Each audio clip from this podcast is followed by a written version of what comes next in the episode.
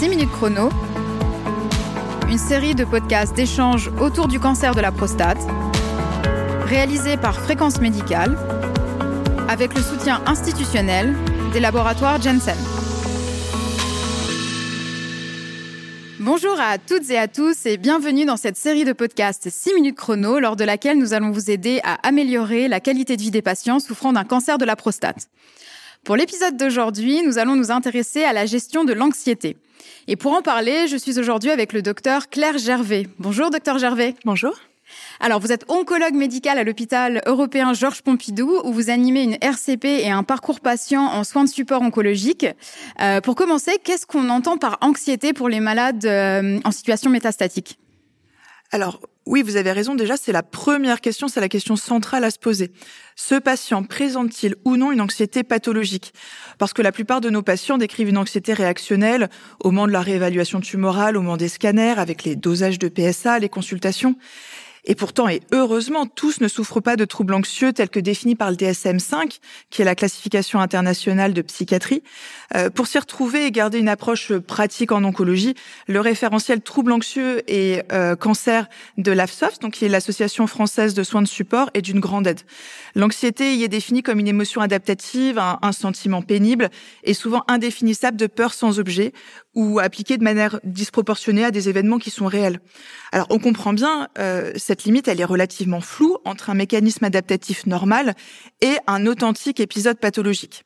Alors le DSM-5 considère l'anxiété comme pathologique à partir du moment où le patient présente une souffrance clinique significative ou une altération du fonctionnement psychologique qui peut être également sociale, professionnelle ou dans d'autres domaines importants sur une durée suffisante. Et de façon un petit peu plus spécifique, quels troubles peuvent alors présenter les patients atteints d'un cancer de la prostate?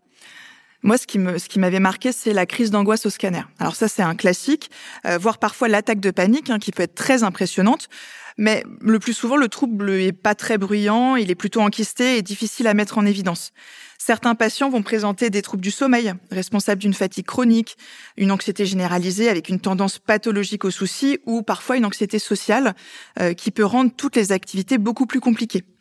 Le cancer peut également réveiller une tendance aux troubles obsessionnels compulsifs, donc les TOC, ou être la cause d'un syndrome de stress post-traumatique qui nécessite bien sûr une prise en charge psychiatrique dédiée. Là, elle devient indispensable.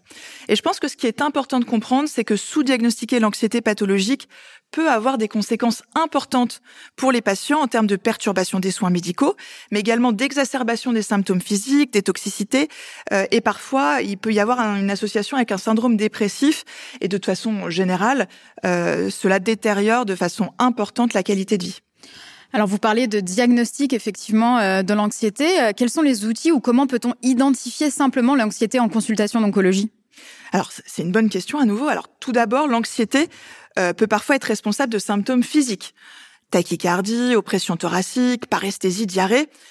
C'est du bon sens, mais il faut bien sûr d'abord savoir éliminer d'autres causes, exemple embolie pulmonaire, avant d'évoquer un trouble anxieux euh, dans une situation aiguë. Ensuite, on l'a compris, le pathologique est souvent difficilement distinguable du réactionnel. Il est donc très aidant d'avoir recours à un psychiatre pour une évaluation dédiée qui peut d'ailleurs diagnostiquer, on en, a, parlé, un épisode dépressif sous-jacent méconnu. Alors pour ce qui concerne les consultations euh, de tous les jours, euh, on peut avoir des échelles d'évaluation qui peuvent être une grande aide. Le questionnaire HADS qui est disponible dans le référentiel de l'AFSOS ou sur le site de l'INCA permet d'estimer la sévérité des symptômes. Il y a 15 questions qui peuvent être, par exemple, je me sens tendu la plupart du temps, souvent, de temps en temps, jamais. Euh, je prends du plaisir aux mêmes choses qu'autrefois, ou encore, j'ai une sensation de peur, comme si quelque chose d'horrible allait m'arriver, etc., etc. Il existe beaucoup d'autres échelles pour évaluer la souffrance psychologique et les traits anxieux. Et je reconnais que, à titre personnel, je ne les utilise pas énormément en pratique courante. Je devrais peut-être. Il est possible que je passe à côté d'un certain nombre de, patients anxieux qui minimisent leurs symptômes en consultation et ça beaucoup euh, face à l'oncologue. Donc nous, notre démarche à Pompidou euh, est de présenter en, RCP, donc en réunion de concertation pluridisciplinaire de soins de support, les patients en situation complexe. Euh, ça permet d'avoir de, des échanges pluridisciplinaires très riches et parfois, l'anxiété est relevée par d'autres professionnels, comme les infirmières, les aides-soignantes, les diététiciennes. Et je pense qu'il est fondamental de cultiver ces échanges dans nos prises en charge. Est-ce qu'on a une idée de l'estimation, en tout cas, du nombre de patients anxieux avec un cancer de la prostate?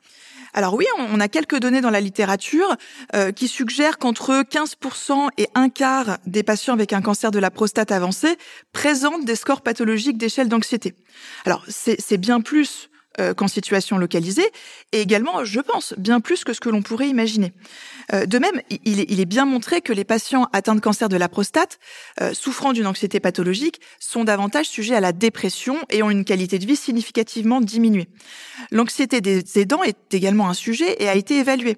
ce qu'on note, c'est que la prévalence des troubles anxieux et syndrome dépressif des épouses des patients avec un cancer de la prostate serait aux alentours de 15%. Alors, bien sûr, on peut se demander si les traitements du cancer ont un impact sur ces troubles, et notamment l'hormonothérapie, dont on connaît le retentissement important sur la fatigue. Eh bien, une étude française euh, menée par le professeur de la taille a montré que si les patients présentaient une anxiété principalement en rapport avec le diagnostic de leur maladie, après six mois d'analogue de la LHRH, ils étaient globalement moins anxieux. Et pour les patients qui resteraient anxieux ou alors qui deviendraient anxieux au cours de leur, pathologie, quelles sont les solutions? Est-ce qu'il y a des traitements qu'on peut leur proposer? Oui, bien sûr. Alors, j'insiste un petit peu, hein, mais euh, euh, je pense que c'est important. L'accompagnement pluridisciplinaire me paraît essentiel. C'est d'ailleurs un des enjeux de la stratégie décennale de lutte contre les cancers, permettre aux personnes de bénéficier de soins de support renforcés et également systématiser la proposition de soutien renforcé aux aidants et à l'entourage des patients. Alors, pour ce qui concerne les troubles anxieux, une prise en charge psychiatrique et psychologique me paraît essentielle. En général, lorsque j'initie un anxiolytique ou un somnifère, c'est pour une courte période et en attendant l'avis de mes collègues psychiatres. Les approches non médicamenteuses peuvent également être d'un grand secours comme les thérapies cognitivo-comportementales, notamment pour les troubles phobiques. À Pompidou, nous avons des offres de médecine complémentaire, donc euh, de sophrologie, de réflexologie, de méditation, encore d'hypnose. Alors bien sûr, tous les patients ne sont pas réceptifs, mais ceux qui le sont apprécient en général de limiter ou de se passer de médicaments. Merci beaucoup, euh, docteur Gervais, pour euh, toutes ces informations. Euh, si vous deviez peut-être donner un petit mot de conclusion à ce podcast, qu'est-ce que ce serait? Ben, Merci à vous. le petit mot de conclusion, je pense, ce serait de ne pas négliger l'anxiété, de ne pas considérer que ça n'est qu'un épisode réactionnel à la pathologie et de se faire aider assez rapidement, je pense, par les équipes de psychologues et de psychiatrie qui sont d'un très très grand secours. Nous arrivons euh, au terme de ce podcast. Merci encore, docteur Gervais, pour votre participation. Merci à vous, chères auditrices et auditeurs, pour votre fidélité. Quant à moi, je vous donne rendez-vous très bientôt pour un nouveau podcast 6 minutes chrono.